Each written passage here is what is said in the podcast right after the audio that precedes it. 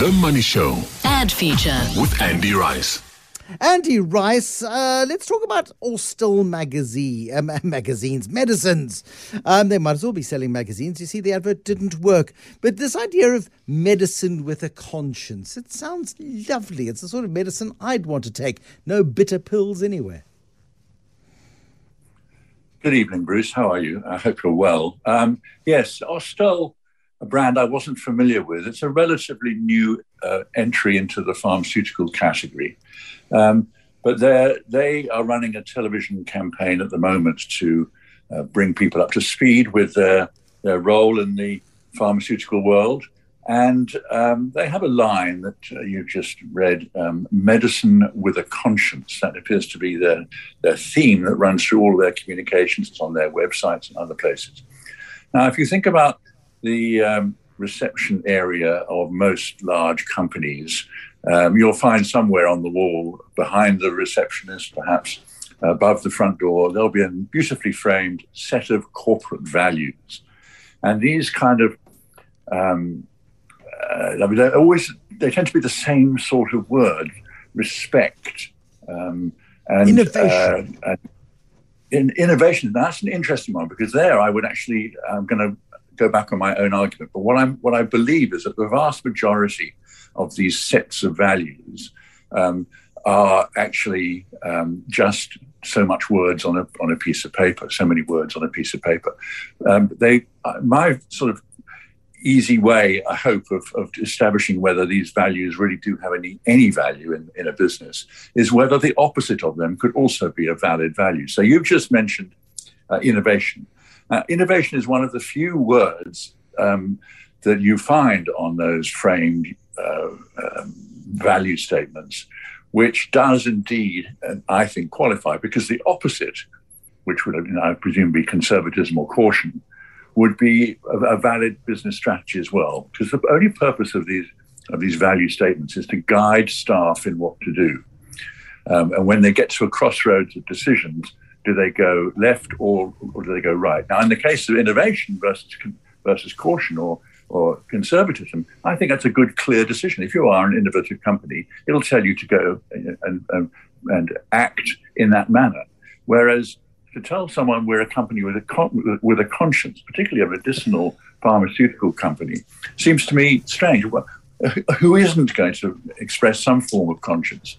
And it's just yet another of these platitudes that ends up, as I say, framed in reception.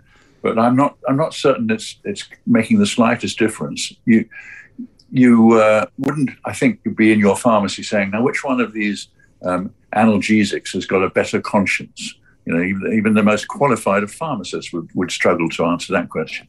I wonder if it's got something to do, Andy, with the, with animal testing and all of that sort of stuff. But then they need to explain it better, uh, because medicine can't have a conscience. The company can have a public conscience, that's fine.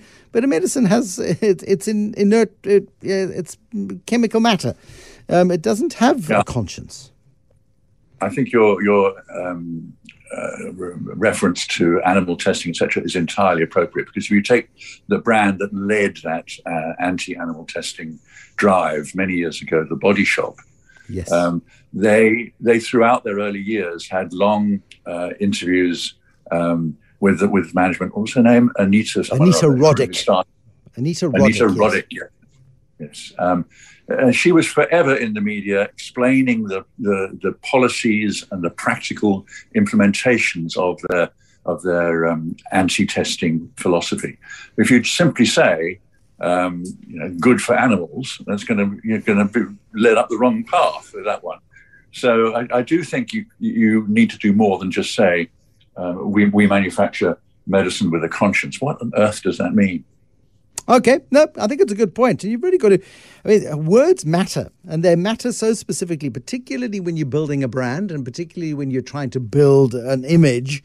And if you make duff choices with your words, they're very hard to back away from, Andy. Um, and they're very hard to undo. It's like saying things when you've had a glass of wine at Christmas lunch that you wish you hadn't said, but everybody remembers for the next 10 Christmas lunches. That's how serious it is getting it wrong in the world of branding and marketing. Now, I must confess, Andy, I'm surprised by this week's hero, and maybe I'll get it this time when I listen to it. But I watched this week's hero advert with a degree of interest, um, and I understood the partnership and the correlation, but I just didn't get the advert. Um, and I'm afraid I don't have that advert for whatever reason. Um, thank you, producers, for that. But it's the Savannah collaboration with ABSA. Um, it does explain the, the ad to me, if you would. Um, Savannah's uh, association with Nando's. Sorry, Bruce, just to. to what did I say? I misheard.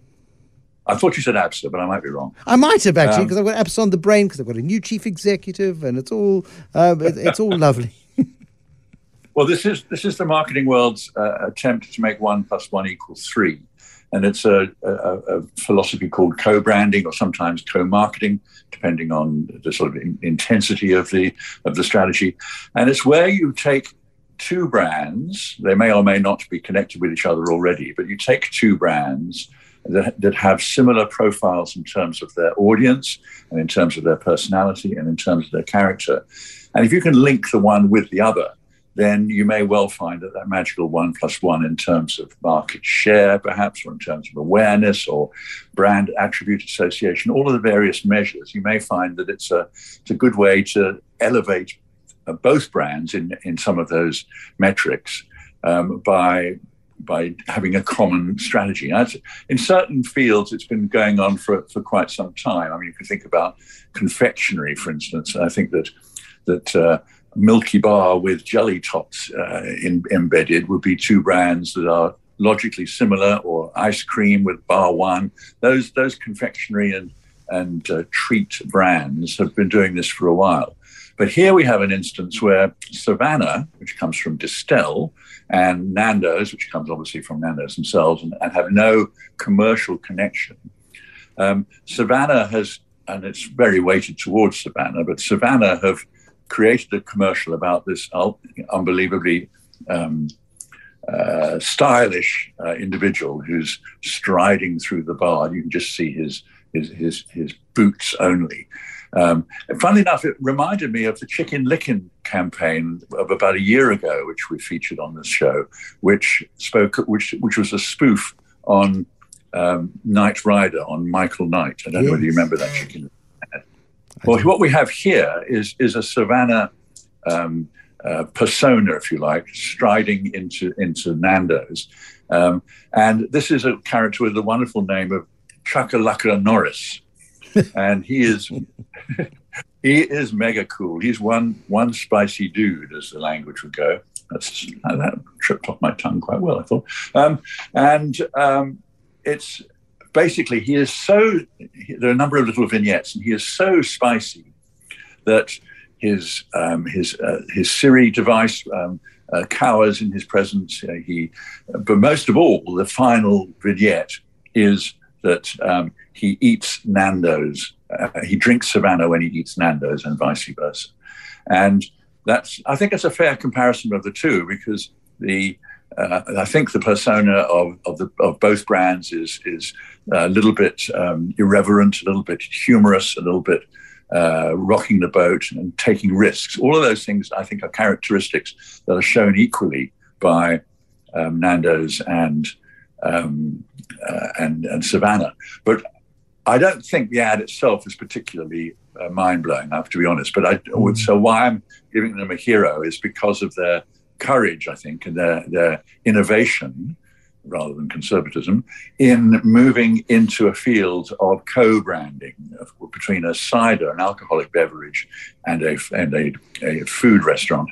Um, I could see where they were going. I could see where they were going with it, but I didn't think it was executed marvelously. I did prefer I mean, if you're going to collaborate, even under duress, uh, the Santam and uh, Nando's rivalry of a couple of years ago with the Ben Kingsley look-alike, or was it Ben Kingsley really? I can't remember. Um, and it was just this taking the mickey out of each other, having a little bit of fun and challenging each other in campaigns and racing to the next campaign was a huge amount more fun and creative. But hey, Savannah and Nando's, bit of a tie-up nice to see. Um, th- your zero goes on a vaccine ad, which has bombed in your view. Yeah, I, am not even sure necessarily that it, it's it's an advertisement. It doesn't say advertisement at the top of it, so it, it, it doesn't meet the requirements of declaring you're an advertisement. Um, if, if, there's any suggestion that you might not be. Now, this is, um, you, you mentioned the headline in Business Day today 13 million rands worth of, of, uh, of jabs have to be destroyed because they've reached their sell by date and they're, they're uh, no longer guaranteed effic- efficacious, if that's the word. Um, and uh, this just, I'm afraid, I, I, I, had more or less said to myself, I will, I will stop moaning about the appalling uh, advertising that's being done, or the lack of advertising that's being done in terms of, of the whole COVID 19 story, the journey through through testing and vaccination. But I can't I can't ignore this because here we have a full page uh, taken up by a an organization that appears to be called the Global Vaccine Equity Call to Action. Uh, it's an NGO. And the, this was full page in, in, the most expensive newspaper in the country, uh, about 500 words, not a touch of art direction to be seen.